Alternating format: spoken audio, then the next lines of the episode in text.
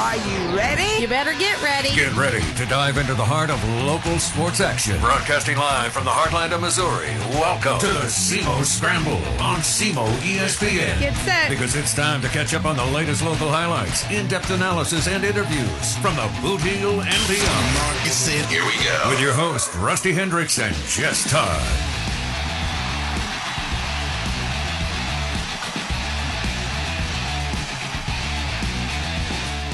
Good Saturday morning to you, Jess Todd, Rusty Hendricks here in the SEMO Scramble on SEMO ESPN. That's 1220 AM, 93.5 FM, and online at SEMOESPN.com. You can also check out the free ESPN app.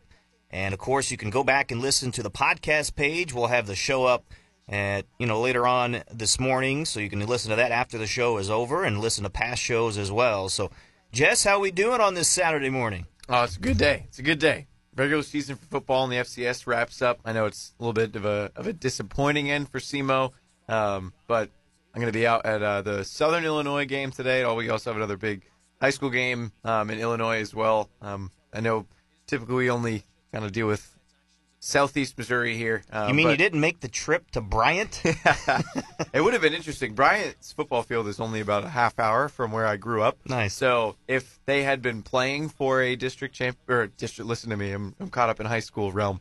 Um, if they had been playing for the the Big South OVC championship today with a win, um, I there was a good possibility I could have headed out that way and Yeah. and stayed at home for the night. So that would have been really interesting to um, have a, a little bit of a different work setup for the weekend. Um, but um, to regardless of the point, um, it, it, it's a good day. College football is kind of nearing its end, and I'm excited to see what unfolds the rest of the way. We also had some good high school football, which we're going to get into last night.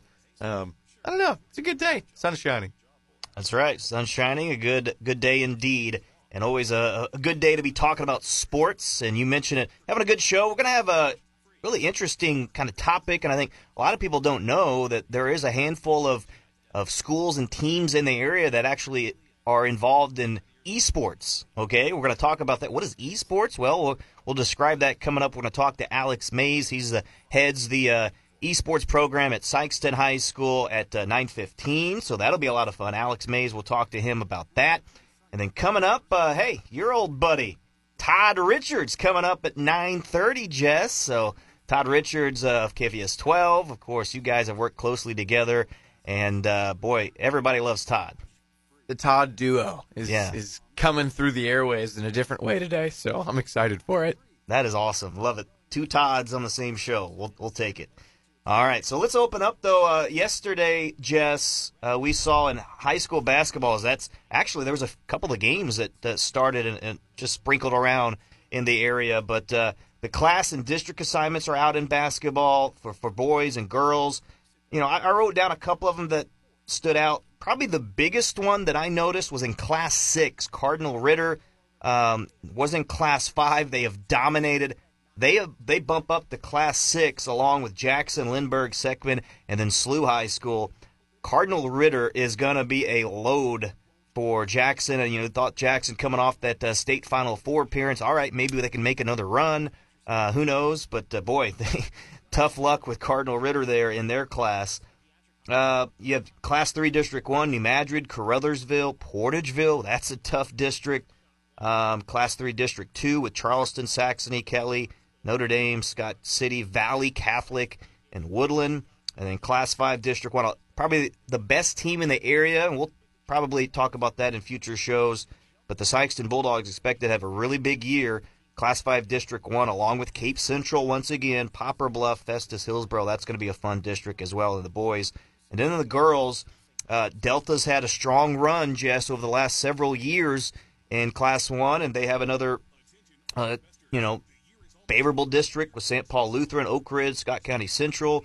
Class 3 District 2 in girls with Saxony, Scott City, Kelly, and Woodland. And Notre Dame expected to have a solid season. They have a favorable district district in Class 4, District 1. Sikeston, Cape, Farmington, North County, Hillsboro in Class 5. And then Jackson, Bluff, Lindbergh, uh, Seckman, Fox in Class 6. So any any of those stand out to you, Jess, as uh, you see them?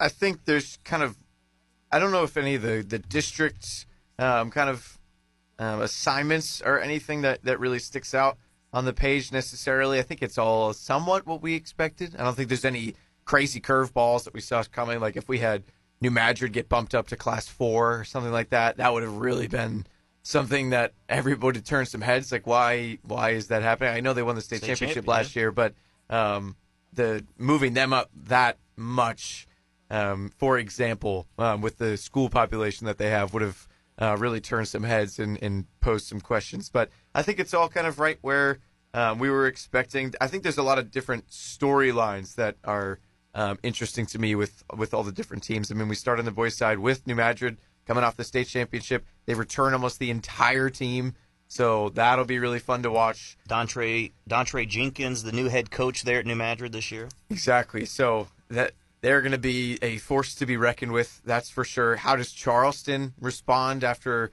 losing a bunch of seniors and PJ Farmer? Um, will be really interesting to see Jeremy Brinkmeyer in his first year as head coach at Notre Dame. By the way, Notre Dame, they were in class four. They dropped down to class three this year in the boys. Scott City also has a new uh, person on the basketball court. Kobe Watson transferred from um, a Kentucky school. His family moved um, back in over the winter of last year, so he didn't um, get really into the Scott City athletics scene until the spring. And then all of a sudden, he helped the Rams win the district championship in baseball. Uh, he got hurt early in the football season. Uh, he's about six six, uh, really long, athletic kid that they lined up on the outside. Jim May was really happy to have him on the football field, um, and he really started clicking for them down the stretch when he got healthy. So um, Mark Dannemoro was talking about how he adds this element of size and length that they just haven't had in recent Yeah. years. He can also shoot it really well from the outside, so he'll be really fun to keep an eye on. Sykeston, as you mentioned, with with all the talent that they have. Uh, Don Trez Williams just uh, made his commitment to Abilene Christian at the Division One level, uh, so uh, congratulations to him. Jackson could be in some trouble. Uh, Yeah. Last night, Blaine Harris got hurt in football. He hurt his arm pretty bad. Um, I don't know how serious it was, but they were taking his shoulder pads off and treating it like it could have been um, a serious arm injury. So if he misses a substantial amount of time going into basketball, uh, that will be problematic. So I hope all the best to him, and, and that's not something that's crazy serious. Um, it, it, it didn't look good last night. So um, thoughts to him. Then for the girls' side, yeah, Delta loading up again. Wow. Presley Holwig and uh, and the squad over there, they're going to be back at it with the knee pads, and David Heaves going to have them going. Uh, one thing that I, I always love about them, and and Coach Heave was saying that the practices for them are harder than the games because the way that he puts them out there, um, he doesn't necessarily run them through tough drills. He makes them go out and scrimmage against each other, and the losers have to run uh, how, by however many points. I think they have to run as many suicides or full courts as points that they lose by. And a lot of times, what he'll do is he'll line the starters up against um, like the second stringers of the the JV girls, and he'll hamstring the starters. So he'll basically say only so and so can shoot, so that the, the second string girls just put five people on her, and uh, and they make it go. So they have a lot of uh, they got a lot of fun. That that's a lot of they're always something interesting to, to keep an eye on, especially with the, the holiday tournament coming up. They've they've made some noise the last couple years, so right. excited to see them come up. Uh, Mallory Barks and Woodland in Class Three District Two, and don't sleep on them. They'll be really interesting. And with the Rubles at Notre Dame, Not a single senior on their roster, but they're going to be good.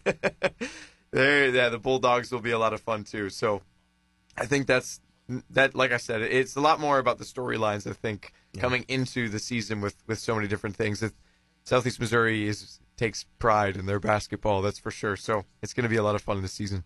And I will say this too, uh, in the boys for Cape Central coming off you know, such a great season. Of course, they lose Cam Williams and some guys. You know, they have big hopes coming into this season. Latroy McIntosh, uh, Marquel Murray, but those two guys injured. So for Cape Central, uh, they're going to have to weather the storm, especially early on in the season with some injuries, and, and we'll see how that affects them throughout this year. So that's a storyline we'll follow as well. But again, still a lot of talent there at Cape Central, so that'll be fun. Yeah, and Jay Reynolds also signed um, Yes, his commitment to SEMO, so he's going to be playing with his dad, uh, Jr., who's an assistant on the Red Hawks staff, starting next year. So really cool story for for them to be able to come together at the Division One level too. So a couple of scores that I did see from last night. These were the beginning of the regular season, so most teams don't begin until another week or so. But uh, Uh, in the boys, Cooter defeated Marquand 82 to 26 last night, and then in the girls, Bloomfield 62 to 16 over Charleston. All right, we're going to switch gears just for a moment before we get to Alex Mayes again, talking to him about uh, the Sikeston Esports program here in about five minutes. But, but Jess, also in Major League Baseball, yesterday they had the deadline for the non-tender players. Okay, you had your last opportunity to, to tender some of these guys a, a contract um, that are eligible for arbitration, right? So the Cardinals decided to non-tender, meaning not signing them, uh, basically releasing them as free agents. Four different players: Dakota Hudson, a right-handed pitcher, right-handed pitcher, Jake Woodford, Andrew Knizner, and then Juan Yepez. So the 40-man roster now down to 36 for the Cardinals. The biggest surprise probably is El Capitan and Andrew Knizner. He was a guy that he was uh, the backup catcher for the Cardinals over the past few seasons. He's been with the Cardinals for quite some time, and really his probably his best year in his career came last year. Um, so a little bit of surprise there. Cardinals probably saved somewhere around that two and a half million dollar range in Andrew Knizner, and then Juan Yepez. Okay, two years ago, just the Cardinals were in the playoffs. The the only guy to score some runs for the Cardinals in game one of their series against the Philadelphia Phillies. Juan Yepez. He had a home run in that game and ended up uh, playing some valuable uh, innings there in the playoffs just two years ago in his rookie season. So Juan Yepez also, the Cardinals obviously decided they didn't have a place for him, decided to non-tender him. So those are kind of the two biggest guys that uh, maybe a little bit of a head scratcher there with Knizner, but that kind of leads the way to Ivan Herrera, a big uh, catching prospect for the Cardinals. He did see some time last year as well, and he's a guy that's now projected to be the, the full time backup uh, behind Willson Contreras there for the Cardinals. And probably the biggest thing what this shows for the Cardinals gives a, an indication or a clue into what they might do this offseason. They've talked about, look, they've got to get pitching. Pitching, pitching, pitching is what John Mozeliak said, right, Jess? So it frees up some money it frees up some spots. So Dakota Hudson, Jake Wood, Woodford were both kind of depth guys. So it's saying, okay, we feel like that we can, number one, either we need those spots to kind of fill some other guys, or we need some of that money as well uh, to help with some some contracts. But also, too, you probably feel more comfortable with having some of your younger guys that you could have on minimum contracts, such as prospects and Michael McGreevy, Gordon Graceffo, TK Roby, maybe even Connor Thomas. So those are some guys you could maybe see coming up this year, providing time at the back end of the rotation or in the bullpen. And then again, um, you know, saving some money with your catcher position as well with Andrew Knizner. So I don't know what stood out to you for that, uh, Jess. It's going to be an interesting offseason for the Cardinals, that's for sure. I think it is just the Knizner. I, I don't think we saw very much from Dakota Hudson and Jake Woodford this year that was going to uh, breed confidence for, oh, yeah, we got to bring them back. So that really wasn't too surprising, I don't think, at least for most Cardinals aficionados out there. Um, there was so much talk about we need to make the Willson Contreras thing work after. I don't think it's. I don't think it's not fair to say a disappointing first season for him um, in a Cardinals uniform. So uh, maybe they're just trying to breed some confidence in him and get him going. Just saying, hey, uh, we need you to step up here.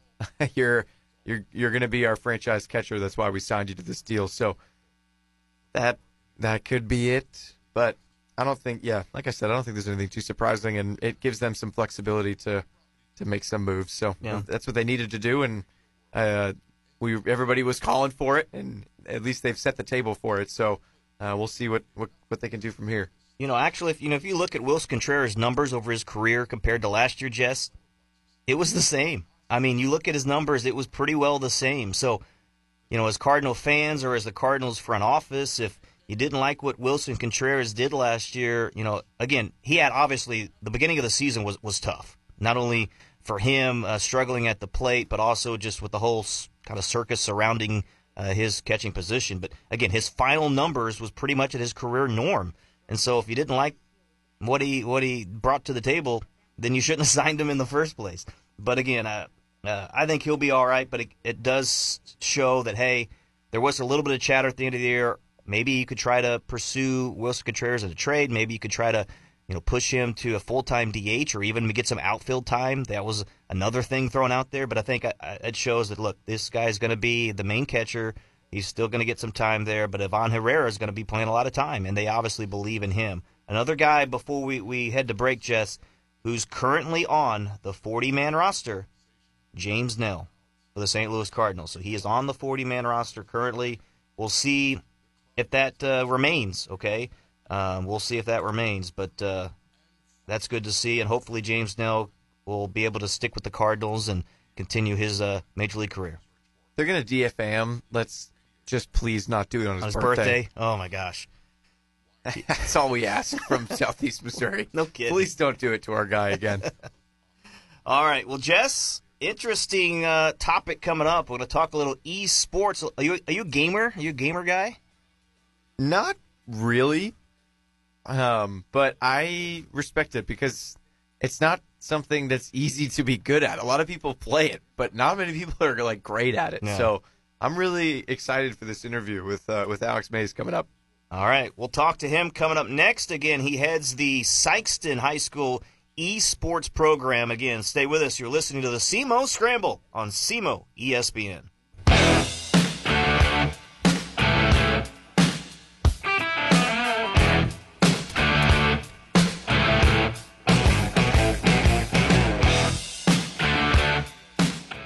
Welcome back into the SEMO Scramble here on SEMO ESPN Radio. Jess Todd, Rusty Hendricks, and we're happy to be joined here on the SEMO ESPN hotline by Alex Mayes of the Sikeston Esports program. And I guess, first of all, Alex, what is your official title? Kind of take us into the realm of esports and how that has been going there at Sikeston.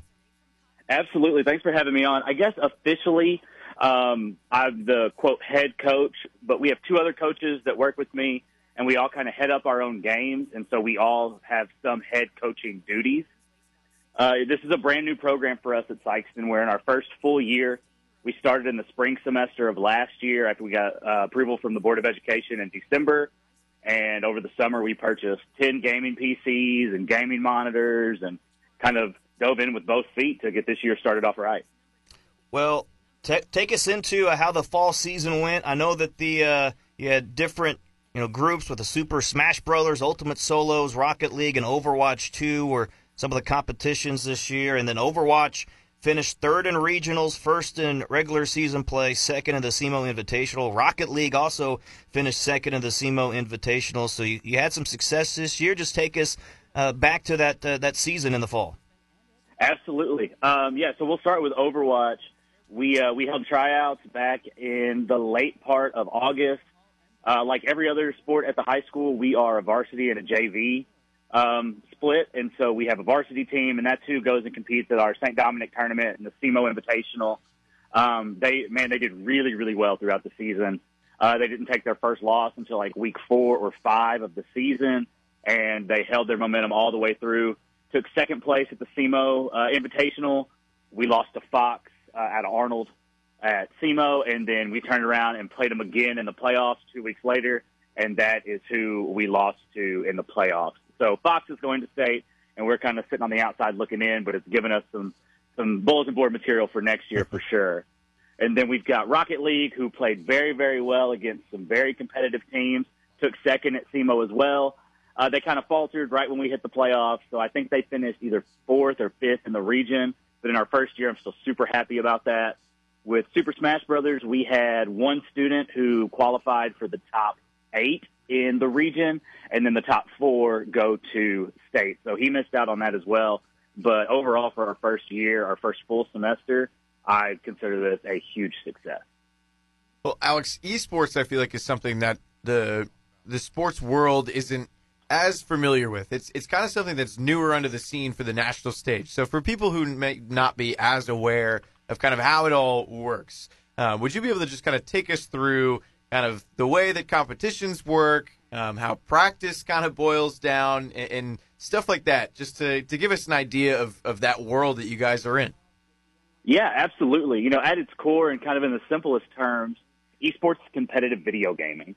Um, and to some people, that's a huge turnoff, and they don't see the appeal in it. And you know, that's kind of the old adage of you're just wasting your time playing video games. But with esports, we're giving these kids a chance to participate in an event through that's a school sponsored event. We're hopefully going to be MSHSAA sanctioned next year uh, as a way to be on teams and build that teamwork and communication and represent the school in a completely new way.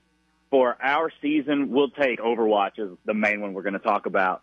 Um, we play, we have a quote unquote esports arena, which is really just one of my assistant coaches' classrooms there at the high school. And that's where all of our 10 PCs are set up. And uh, Overwatch practices Monday, Tuesday, and Wednesday. And then every Thursday is when our varsity has their game, or had. The season just ended. And so what happens is we communicate with the coaches from the schools that we're playing.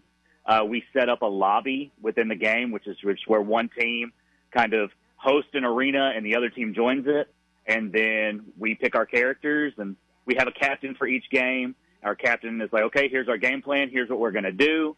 And then the game starts. We're competing from Sikeston against teams in St. Louis and Kansas City and Springfield, Columbia, um, and then for the in person, obviously, like at SEMO, we were in the University Center. Uh, we were all the gaming rooms were downstairs. We competed at St. Dominic's High School back in October, and that was a really cool experience. A lot of our students are not participating in other sports, and so they didn't even know that St. Dominic's existed really. and so for them to have a chance to go up to St. Louis and see this huge program, I think they had 30 PCs and like five PS5s and all kinds of stuff and for them to see what esports can look like on a major level really, really inspired them to want to get better. So maybe we can be that school that people look at and go, man, we wish we had that kind of stuff too.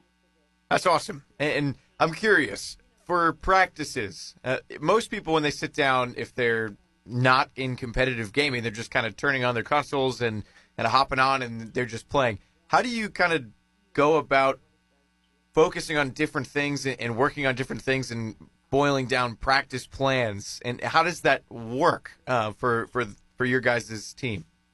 Yeah, so a lot of kind of my role as a coach, or Ryan Lindsay, who is our Overwatch coach, or Jacob Darden, who's our Rocket League coach, we spend a lot of the week um, scouting and doing video review of the teams that we're going to play, just like football, basketball. And so we will then break that down with our captains we'll sit there and be like, okay, we noticed them doing this, we noticed them doing this, because everybody pretty much streams on YouTube or Twitch or something, so we have access to all of these games that they've already played. And so when we sit down with our captains, who are these kids are more knowledgeable about these games than we are, you know, and we're, we're doing this because we we want to be involved and we want these kids to have a place, but they wipe the floor with us anytime we try to sit down and play with them. And so we always want to make sure that they're involved. And then when we're watching these videos and these reviews of these teams that we're playing, they'll take notes. They'll notice what characters they're playing. They'll notice what kind of, um, like, what kind of sets they're running and who their team is made up of. And then we've even kind of, it's an unofficial partnership, but I'll call it a partnership with the SEMO esports team to where they will come and practice with our kids. And they'll be like, okay, you guys are doing this really well, but you need to work on this. And you guys need to do this, and your communication's really good here, but when this person gets taken out, then you know somebody else needs to pick that slack up. And so our practices are very geared toward whoever we are facing that week, just like we would do in football. That is really cool.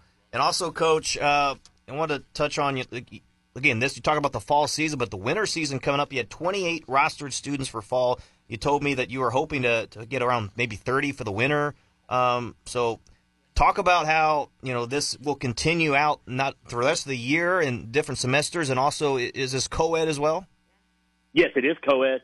Um, so far, every team that we've put out, every varsity team, every JV team, has had bo- both boys and girls on it.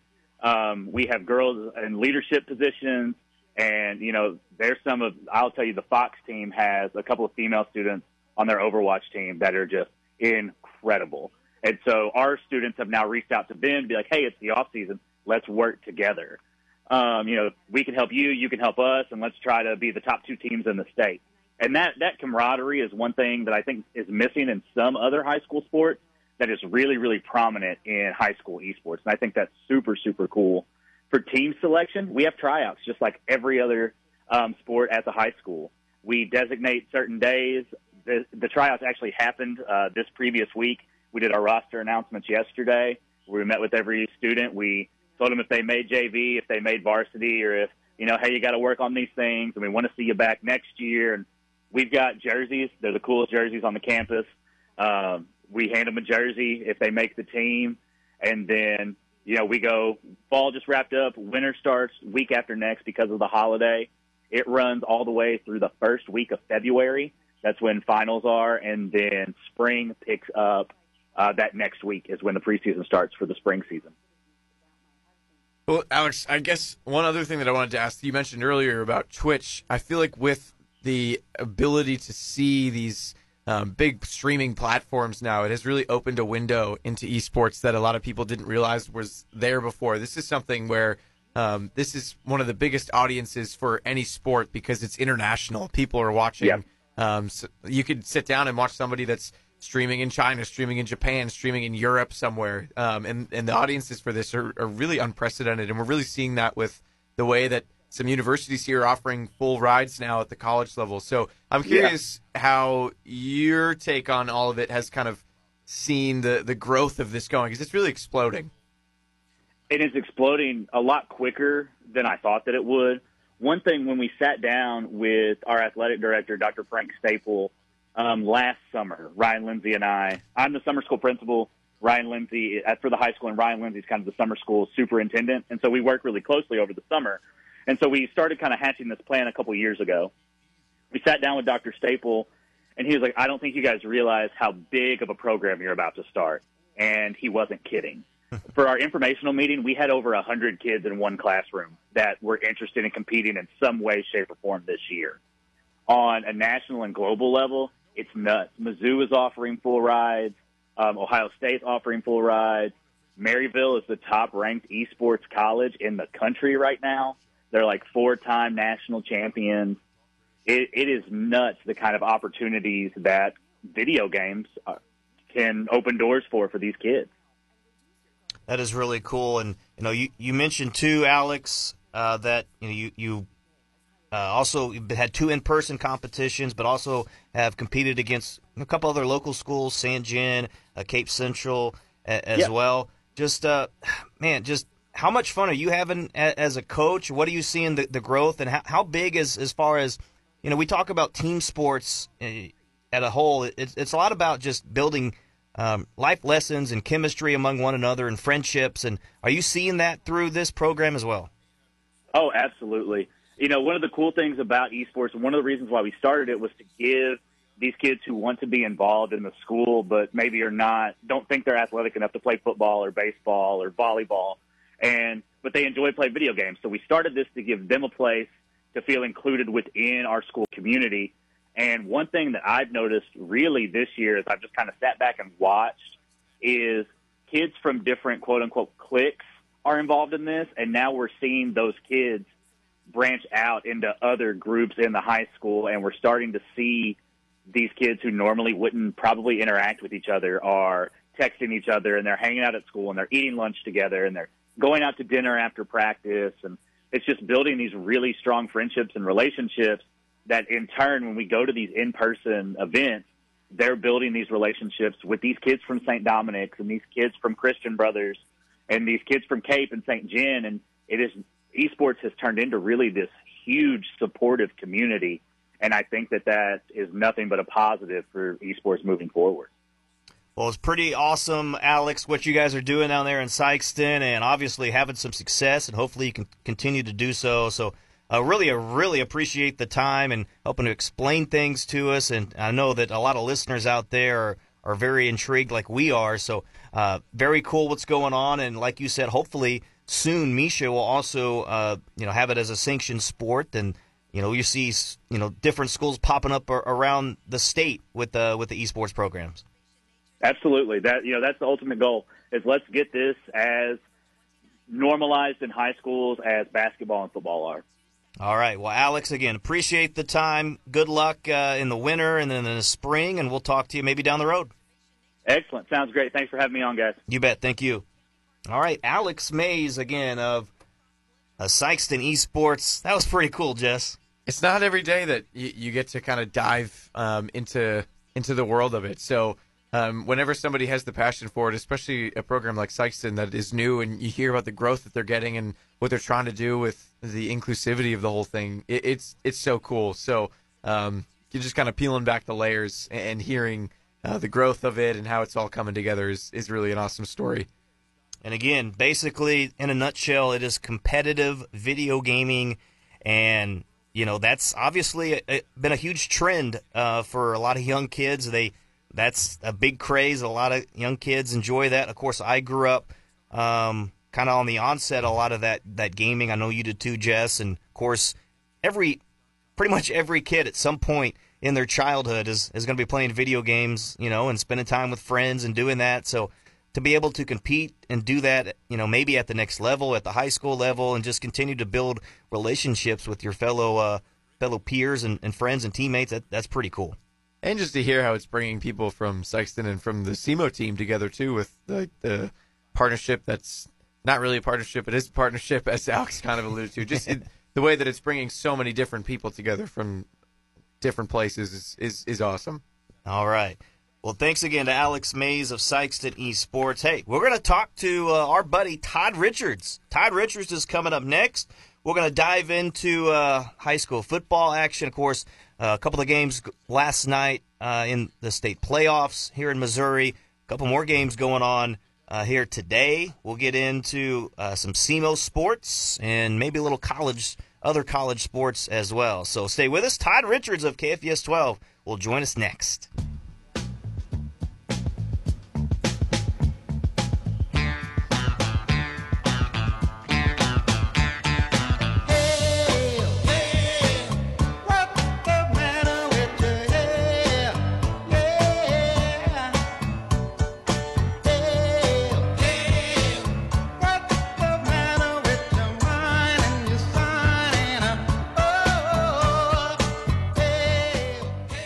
Scramble here on SEMO ESPN Radio. Jess Todd, Rusty Hendricks, and we're happy to be joined on the hotline, the phone hotline here on SEMO ESPN with KFVS 12's own Todd Richards. Todd, how's it going? Pretty good, Rusty. Uh, good to be with you guys, and uh, we have a history. Uh, obviously, uh, we go back a ways, and um, I, I actually started working, of course, with your sister Christy, who's a, a Hall of Famer in my mind, and you're right up there with her. And then Jess, uh, what more can I say about that crazy man? He is uh, one of a kind as well. Uh, another Hall of Famer that I worked side by side with for the past couple of years. So, hey, I'm ready to roll for you guys, whatever you need. Well, we appreciate the kind words, and uh, really the only Hall of Famer right now on air is you, Todd. Well, thank you, Rusty. I'll, I'll take that with me. How's that? All right, and. Uh, we're going to dive in a lot of different topics here. It's going to be fun. Uh, again, like you said, we have a lot of history, so it's basically just friends here talking uh, some sports, and that's what it's all about here on the SEMO Scramble. But I want to get in first, uh, talk about a little high school football. Obviously, a couple of huge games last night. In Class 1, we saw a district championship for the St for St. Vincent winning over Crystal City 45 to 14. And then in Class 6, we saw CBC travel to the pit in Jackson. I know that uh, you, we had some coverage there, and that was a lot of fun. 35 to 23, though, as CBC getting the victory. So uh, Jackson ending their season. But uh, I want to dive into those two games first before we talk about some of the other games going on today, Todd. So uh, what did, what was your takeaway from those two games? And I know again a pretty good season in year one for head coach Ryan Nesbitt at Jackson. Absolutely, and I, I think whenever you look at at a, a situation, it's a building process. And I know that they, they Coach Eckley already had that program built to an extremely high level, but when you bring in a new coach like Coach Nesbitt, it's a process. And I I was shocked at how fast that process was moving along throughout the season. Obviously, an opening game loss, a lot of people were worrying a little bit, and then they just got better and better, and we're playing at such a high level. Uh, but again, when we talk about the process and then the, the injury to Adrian Fox, of course, the, the fine senior quarterback, then you bring in a guy like Drew Parsons in front of the biggest stage that you could almost imagine, bigger than a lot of quarterbacks see in, in various colleges. They don't play ever play in an atmosphere like that, and he's playing against D1 type players um, it's a process, and and that goes with a lot of the players. And there's no doubt uh, that they'll grow from this, they'll get better from it, and next year there won't be a quarterfinal in their mind or even a semifinal. I think they'll be thinking a state championship all the way, and certainly they'll have the weapons with it. They'll have a year under their coach. Uh, so I think that uh, in that circumstance, I don't I don't see any other negatives other than the fact that it hurts with some some turnovers and things. You can always go back and look and say, hey, wait a minute, you know, we could have done this, we could have done that. But again, I think that that is a, a, a growing process. Uh, and I think that it happens with any program that takes it to the next level. And certainly that was the case with Jackson. But what a future, right? Todd, me and you got to see it last night, live in person uh, at the pit for the atmosphere. I'm curious. You've obviously seen a lot of uh, of high school football in in your time covering sports. Is the pit the best high school atmosphere you've ever seen? You know, when I think of it right off the top of my head, Jess, I can't think of anything better. There was a high school in when I worked in Evansville, Indiana, that was called what was Reitz High School. It was right in the city of Evansville uh, on the west side. It was a, a real close knit city, very similar to Jackson. Um, it, it was pretty funny. And Reitz, all the homes were like almost right next to each other. It was all tucked in this neighborhood, and it was a real similar type situation. Uh, but it, I, could not put that ahead of Jackson. The pit in Jackson, I still see as a you know as a as a top uh, certainly uh, uh, stadium for football for high school, the amount of fans, the the craziness, getting there early, and also in Mount Carmel, Illinois, there there's a, a stadium called they call it the Snake Pit, and it's a tremendous atmosphere. But again, I would put Jackson uh, certainly off the top, just thinking uh, as number one. Well, also, you know, Todd, there's going to be some other awesome games going on today. So some Saturday afternoon action as Cape Central travel, travels to Eureka. Uh, we have Valley Catholic at uh, Lift for Life, and then Portageville at Marionville. So, what are kind of your thoughts on on those games? And you feel like uh, this area can be well represented with some W's? Absolutely, Rusty. And I do want to mention uh, before I get into those a little bit about um, the job because you mentioned it before, and I didn't certainly didn't want to, go over it. The uh, the St. Vincent win yeah. uh, last night and the job that uh, Tim Schumer has done. I just wanted to cover that really quickly, and I'll move on to the others but the, the job that he has done with St. Vincent is exceptional. Uh, they play good, solid football. Christian Schaff, their quarterback, um, and it's a really good team. And, and here they're looking at what another win, uh, and then they could be playing for the state title. Obviously, they get the winner of that, the game that we're about to move on to now, which will be very difficult uh, in Portageville and Marionville. But uh, you know the the job that uh, that he's done there, I wanted to commend him uh, certainly there. As we move on to that game in the Class One uh, District One championship matchup today, and and certainly uh, Ian Penrod is just one of a kind, kind of a gem over there at Portageville. Uh, when Jess did the story earlier today, you could just see the players oozing with confidence and the love for the game. And when you get a high school program, especially the smaller, and you move up really at any level, it all starts the coach, the enthusiasm, the preparation, the weight room and that guy is something special. You can just hear him talk, the organization, complete control. And when you get players like, you know, Mason Adams leading the way, Jamarion Smith, just a, you know, a, a D1 type running back there, Bull Hunter Warren. This team has also won in other sports as well. They have just that, that kind of that one of a kind senior type class as they go into this game. So I would not want to bet against Portageville other than being undefeated, I don't know a ton about Marionville, but when you get an undefeated team and ranked that high in the state, uh, that's quite impressive. So uh, we'll see how it plays out. Marionville gets home field advantage, so you just never know with these games. When you get this far in state and teams you're unaware of, nothing surprises me. So we'll wait and see what happens there. And speaking of uh, nothing surprises me, how about Cape Central? You know, obviously Kent Gibbs, a very patient coach – uh, the thing that struck me this week when I talked to him out at practice, he said, "Now wait a minute. Um, you know what happened is we had a lot of injuries. We had to put the guys in the right places to figure everything out. And I, you know, I think that." You know, he's done that. He's got what he's wanted. He's, they're healthier. They got the players in the right positions. And it seems like after that Jackson game, they literally just, you know, they took off. You know, they, they, they've won what, uh, seven straight since that 50 to nothing loss. And then you got that Thunder Lightning combo and Keyshawn Boyd, Zaire Thomas. I remember watching Zaire Thomas. My son was involved in the Mean Machine Football League. You, you're well, you're familiar with that certainly. And uh, Zaire was a little tiny, tiny, tiny guy, very young, and he was extremely talented uh, back then. And he always had a smile on his face. He still does. And what a great attitude and what a great player, just a junior. And then Keyshawn Boyd. So what, what that running game does is what they're going to do. But Eureka is certainly uh, no joke. But I would, you never bet against Cape Central. You just don't know what they're going to do. So they're going to roll into that one with a lot of momentum. Is there a better time of year, Todd? Uh, no.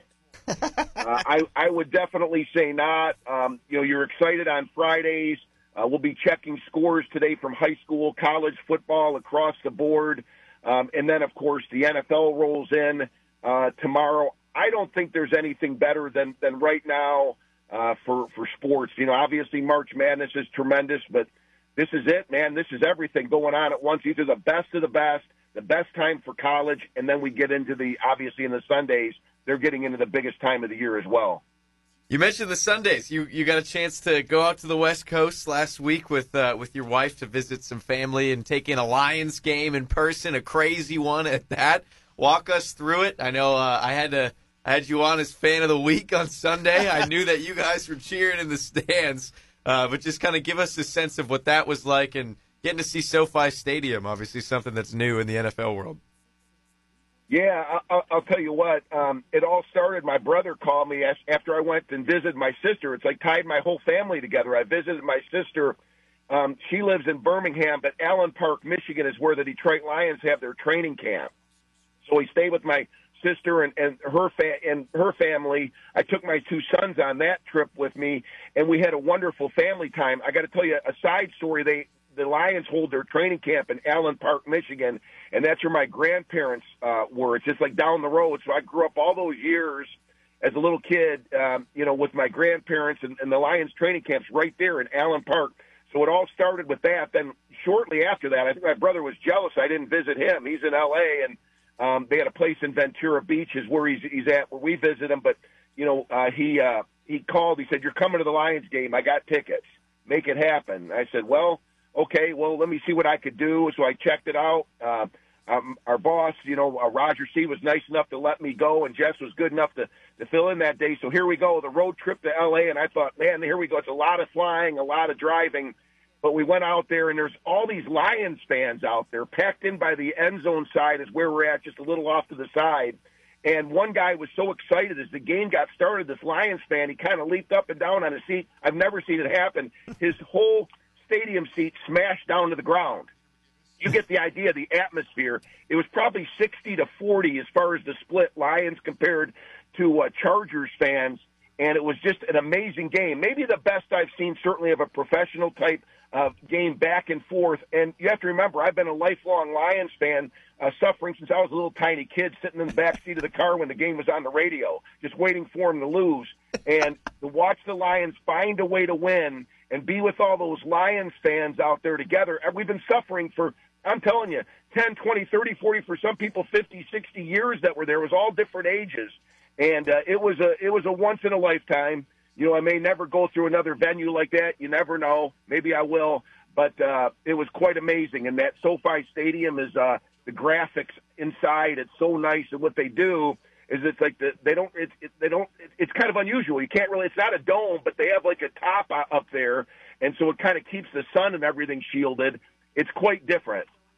Did you have a voice afterwards? Is what I want to know. Well, here's what happened. Uh, my my I looked at my brother and I looked at my wife and I said, if I keep yelling like I'm yelling, I better be careful here. But I got to tell you, um, I looked at the end on that last picture you had on me, Jess, like I was like I had too many, uh, you know, some sort of beverages, but I didn't. I didn't drink one one adult beverage. It was all a water throughout the whole game. But I was so excited.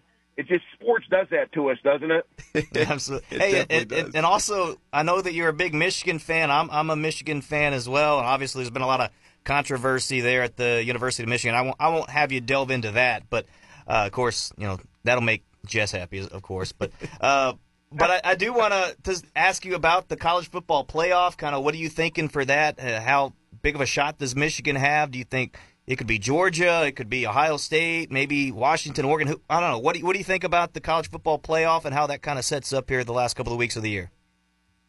Well, first of all, Georgia, without my without any doubt in my mind, not because necessarily the talent level isn't what it's been, but I put them number one until somebody can beat them. And with a guy like that, Brock Bowers, who's been out, you saw that in the Missouri game. They still found a way to beat them. They're just a rock solid team. They're going to play you. They they barely snuck by, of course, Ohio State in that national championship uh, game, but to me, they just look rock solid. And I'm not going to go past them at one. Beyond that, I think it's just a mixed bag. Michigan, certainly the talent level, uh, boy, on, on both sides of the football, I don't think they've played their best game at all yet. I think they've got it still there, but I don't think they've played their worst game of the year yet either.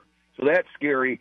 But certainly being more of a Michigan fan, certainly, and since I was a little kid there as well, I would certainly, um, you know, say Michigan's way up there as far as the talent level obviously the coaching situation, everything else, it's all that's a, a complete a question mark how that ends up affecting the team. You know, you got to get by Maryland and then you know, then you get Ohio State at the big house, so they got things pointing in their direction. So I, w- you know, I would certainly say this. Maybe this is their year. Maybe it's not their year. We're going to find out. I, you know, it's hard to put a complete uh, finger on it right now, the way everything's been going. But I certainly give them a ton of talent. Florida State, I think that's almost been a team that you, you couldn't say that it's, it's been quiet about them, but you know, you haven't heard quite as much. But Florida State, you know, we don't we don't know exactly. I put them out there, and then Ohio State. The thing about them is, I don't think they look quite as talented. I know you have Marvin Harrison Jr. and some good running backs, great defense. So, but you know what? Those kind of teams can be dangerous because maybe they're not making the mistakes. You don't, you know, they had Stroud last year. So, you know, who knows what they what they'll do? They may play their best game. This may be that you know they may put it all together. Uh, I hope that, but they might. And then, uh, you know, out of what I've seen of Washington, Penix, and all that at, at quarterback, there they're really good as well. Who's to say that they shouldn't be a, a top two, three team, whatever, in, in the country? And then I, I'm not quite on the Oregon train all the way yet, but certainly they're right up there talent wise with anybody. I just have two words for both of you. Go green. It's oh basketball oh season. Jess is just glad that basketball is coming out there. Yeah. But uh, yeah, Tom Izzo, man, it'll be a fun year. It always is with them for sure. All right, last But, uh, yeah. last Hey, thing I that go I back have. to Oh, those go ahead, Magic. Johnson days a little bit. I'll still say that's the most enjoyable basketball I've ever watched in my life. A lot of people are too young to see him play, but I got to say, there's nothing been quite like it. What he used to do at Michigan State, and then obviously with the Lakers, but it was just such a pleasure to watch that guy. It was just, it, it's almost amazing what he could do for a team, and that's you know what what I really wanted to stress about him. It was all about it about the team. It was just a man. And since then, obviously, they've had a, a ton of success. All right, last thing I have, uh, Todd. We just have a couple minutes here. Need to go to break. Uh, I wanted to ask you about SEMO Sports. Obviously, it's been a little bit of a disappointing year for SEMO football. They're playing in their, their final game uh, today against Bryant. Um, obviously, injuries affecting them, but just kind of your overall outlook on them. And then, what's your thoughts on SEMO basketball, men and women, and how far can they go? Well, as far as the football one, it just seems like they came in with a lot of talent, a lot of guys obviously back, and Paxton DeLaurent, and then the injury happened. Uh, Geno Hess, uh, certainly back. Flournoy, I could go on and on. Um, and it just seems like some years it just doesn't come together. And Coach Duke, I have no problem with the program and where they're going and what he's done. Uh, I don't. I, I think the program's fine as long as he stays there. And, and what they'll do, they'll make adjustments. Um, the mistakes, they'll obviously. Is it the kind of players? Some of the players that are coming in, as far as are they just too emotional, trying too hard sometimes, with some of the penalties and and late game stuff, or, or you know, you just make some adjustments. It, and it for one reason or another, it just didn't seem to all come together. Some of it was just some bad luck, late turnovers certainly hurt them, and uh, it just didn't. It didn't, you know, go at the end, and maybe it, it just their time ran out. Obviously, a couple of you know OVC titles and all that in a row. You're, you're doing all these things, and it just didn't work out. You know, and now next year you got you got a defense led by you know Bryce Norman. I think they got some good, still some good players, and, and if they're going to be heavy recruiting, I think they'll be fine. And I think they'll build off of this, so I don't see any problem. As far as basketball goes, Brad Korn, you don't have to look any, you know, further than him, and, and certainly, you know, with the players like Smart and Early, Branson, Larson, guys that were there, they got a ton of newcomers, and I don't know about you guys, but and I the biggest one that I see, and my wife's a huge UK fan. She went to Kentucky, and Kentucky is just a prime example. Early in the year, everybody will say, or maybe 10, 15 games in, what's wrong with Kentucky? what's wrong with Kentucky? They're terrible. You know, people will get all worried about them.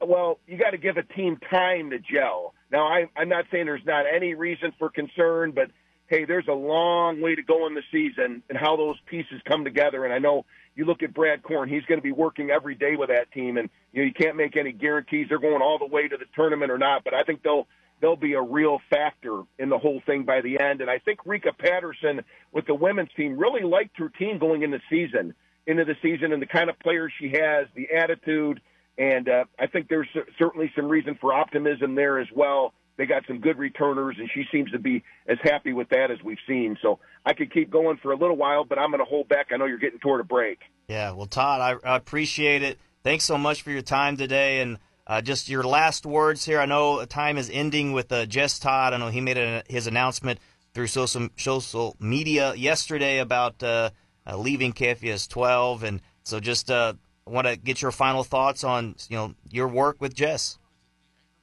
Well, I'll tell you what, I you know hadn't really didn't really know much about Jess or anything. When he when he started, I you know was was optimistic. Uh, met him kind of at El Sol. We met for a lunch, and I said, "Man, I, I like this guy," you know. But you know, we'll see how it goes. And and since then, I mean, I don't think Jess has ever had a bad day. I, I you know, he's almost he's almost about as close as you can come to the uh, the perfect employee. He goes above and beyond. He's almost given me a heart attack a few times, but he always gets his stuff in in time. I'm Jeff. Jeff can laugh about that on the show, but I'm telling you, between uh, effort, talent, and uh, just overall attitude, I, you know, I, I couldn't ask for any more. I mean, the, the the guy is a machine. So, you know, um, you know, so I obviously Jess is. We'll be talking more, but you know, we're getting down to the final days. But his future is going to be great, and I, I will be always grateful because what I'll take with me more than anything on the job will be those relationships and the teamwork that we've had on those Friday nights. And, uh, you know, it, it just kind of goes with you. So, you know, it's, um, it, it's something I'll never forget. And the man has uh, definitely been one to remember uh, and been a Hall of Famer, as I mentioned earlier, as far as KFVS. He's done a great job.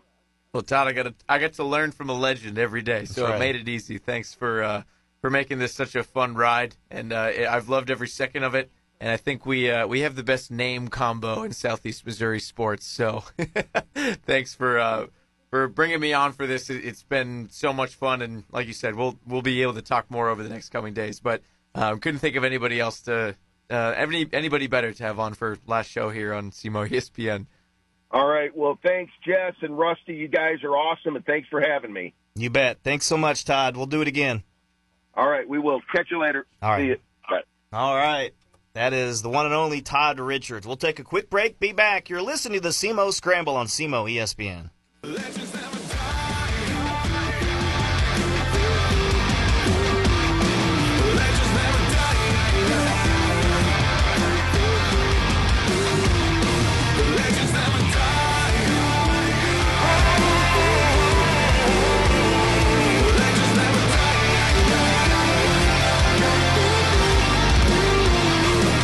All right, legends never die. That's right. Uh, Jess Todd is a legend, and we appreciate his time here on the SEMO Scramble. We do have a, a caller here on the, the, the, phone lines to check in. So, who do we got, and what do you want to talk about?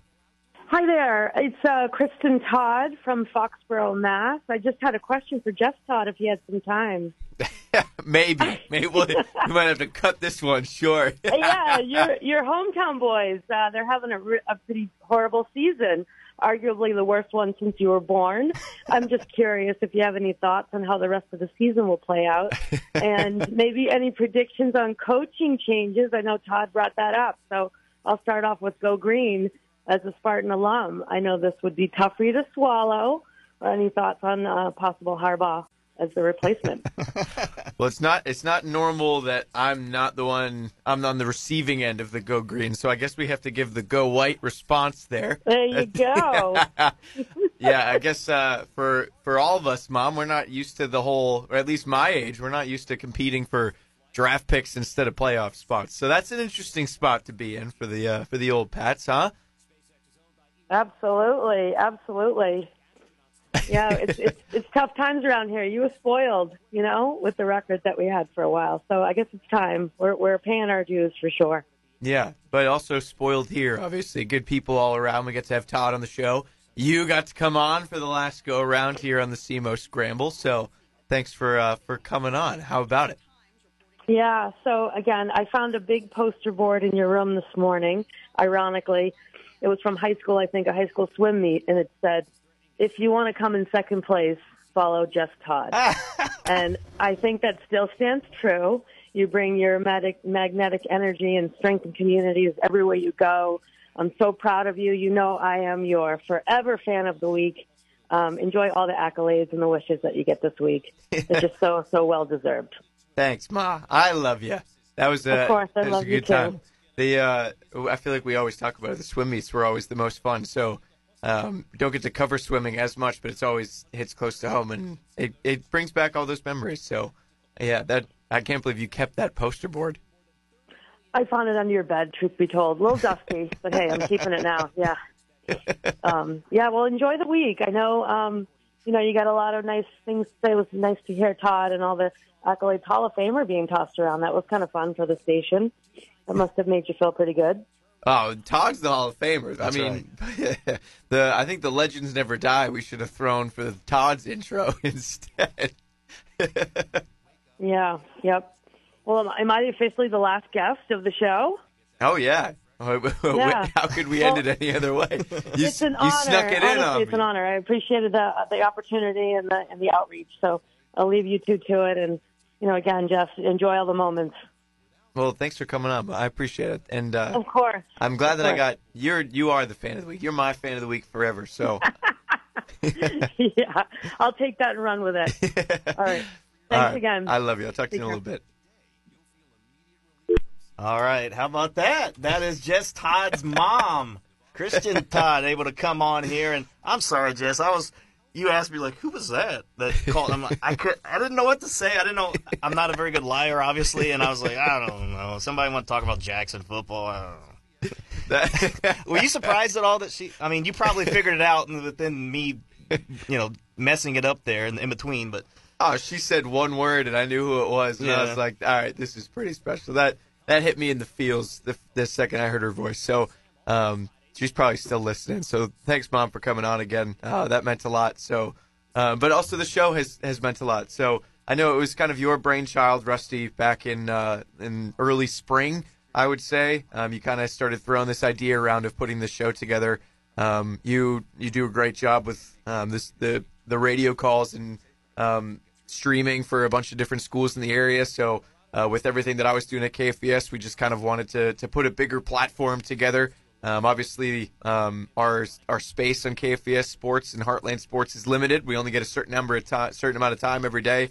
We go out and shoot all these interviews, all these highlights, and if you if you shoot 20 minutes worth of footage, you might get a minute's worth of that actually on the air. So the whole idea of it was let's open up everything that we are shooting within that time period, and then you picking up on all the stories of the games that you call. And I feel like we've um, we've tried to to just kind of let everybody in on that spotlight. So many different people. I mean. We've talked about everything from esports to uh, like swimming for Cape Central. So the fact that we've been able to do all of that um, ha- has really been special. So uh, thank you for that opportunity. Um, I've I've loved every second of it. Um, I'm gonna miss the area. Uh, never thought growing up that I would be living in Southeast Missouri. That's for sure. Being from New England, but uh, this place has has meant a lot to me. It's been really special. Um, it's it's mostly because of all the people, the uh, Southeast Missourians, uh, as as I've learned to say correctly. I should add. Um, you gonna bring some of that southern drawl back with you? I'm I'm gonna try. That's for sure. Um, Get some y'alls in there. when I say wicked and y'all in the same sentence, I'm really gonna to blow some pops off people. So that'll be interesting. But yeah, the the people here have, have been so welcoming. So I just want to say thank you to, to everybody for for that and, and being so amazing. It's it's always gonna hold a special place in my heart. So, Jess, man, I, I really appreciate you. First of all, you know, you joining us and deciding to do it, and um, obviously, uh, the, you're not doing it for the pay, but uh, I know that you pour your heart and soul in this area, and there's, believe me, there are so many people that are going to miss you. I know that you've made such a big impact on this area, and with uh, coaches and players and fans and you name it. Um, you're you're special, man. And like I said, you've made a big impact. Uh, made impact on me, and hopefully we can uh, continue on in our friendship. And I, I appreciate the time, and again, just your your passion for uh, for people, for local sports, and and uh, all that you've done. So um, again, wanted to have Kristen on. I thought it would be neat, and uh, enjoyed that as well. Of course, you know having Todd on your the last show. So again, if you haven't figured it out yet, this this will be uh, Jess Todd's last show here on the SEMO Scramble. Uh, now the show's not ending. I will carry it on. We'll have an announcement later on uh, with another co-host joining joining us at some point. But uh, again, just wanted to throw that out there. So show's not ending, but uh, again, we are going to miss for sure Jess Todd and. Um, again, he's been a big bright spot here in the area. You said if we stay in touch. I, I don't know if you're going to lose my number or something, but I don't hey, think on, we got to worry about that. on on Michigan and Michigan State game day, maybe. yeah, maybe. That's I guess that's the uh, the one caveat there. uh, I don't know, Jess. Uh, we we'll wrap it up here. Uh, just any other things that you want to say to say to the people out there? I it's tough to put it into like a 30 second um, like quick thing. Um, Wednesday is going to be my last broadcast on KFVS. Um, so the 10 o'clock show will be my last broadcast. Me and Todd will get to work together. Um, and one thing that I've really been trying to work on the last couple days as my like going away um, is just some of the really fun interactions that I've had with everybody um, along the way. So it's going to be really neat to just kind of dive into that whole thing. It's not necessarily going to be um, uh, it's not going to be about me. It's going to be about all the people that I've gotten to meet along the way. And I feel like I tried to put this probably in, in terrible words because I'm not good at goodbyes. Um, a couple minutes, like a, a minute or two ago, um, is, is again the, it's it's the people that make everything special um, about wherever you go in life, and uh, the people here have been amazing. So um, I'm going to do my best to kind of encompass that on Wednesday night, um, and so try. Again, what uh, what time can we expect that exactly? Heartland Sports for the 10 o'clock show usually comes on around 10:20 or so. So that'll be that'll be on on Wednesday. Me and Todd okay. will and just kind of be talking and and saying goodbye. So uh, that'll be really tough. It's it's interesting when you start talking and diving into the details about the move and where you're going to go next and everything. You start to kind of get numb to like what's actually happening in front of you. So I feel like over the next couple days, it's when it's really going to start to hit home that um, I I won't be here anymore, and that's when I'll really have a chance to like reflect. Um, it kind of stinks in the moment. It takes a little bit of, of time for you to be able to uh, to put that really into a good perspective. So um, it's the outreach after I put out my kind of announcement, I guess, about it being my last week has been unbelievable. Uh, the number of people that have um, have texted, called, posted, uh, you name it, um, has has really meant a lot. And again, um, it just goes back to the people being so unbelievable here. So um, that's something that uh, I don't know if I'll find anywhere else. So uh, again, just thank you to everybody in, in Southeast Missouri. It's it's been amazing. It'll always be special to me, and um, I'll I'll definitely have the chance to come visit over the years. Yeah, so, don't be a um, stranger. Yeah, for for the years to come, whenever I do have the chance to come back, it'll always um, just be nothing but good memories, and uh, I think tears of joy is is probably the best way to say it. All right. Well, Jess, again, uh, we're going to miss you, but we know that you're going to have a lot of success in whatever you decide to do, and uh, I'm sure uh, Mama's going to be happy, get to see you a little bit more often, and uh, so that'll be good. But again, appreciate all that you have done and the impact that you have made on the community, and definitely uh, well deserved all the accolades and well well wishes. So. Much love to be you. Much love to everybody in Southeast Missouri. So thanks for coming along for the ride. You bet. All right. That is the one and only, the legend, Jess Todd. Rusty Hendricks here on the SEMO Scramble. Folks, appreciate it. Thanks so much for joining us. Hope you enjoyed it again today as well. So, SEMO Scramble here on SEMO ESPN. Until next time, we'll catch you later. You've been listening to the SEMO Scramble on SEMO ESPN. Tune in every Saturday morning from 9 to 10 for a dash of hometown pride with Rusty Hendricks and Jess Todd. Right here on the SEMO Scramble. Yes, don't miss the latest news, scores, and stories that matter most to local sports enthusiasts. From the Boot Heel and beyond. Right here on SEMO ESPN 1220 AM, 93.5 FM, the SEMO ESPN app, and at SEMOESPN.com.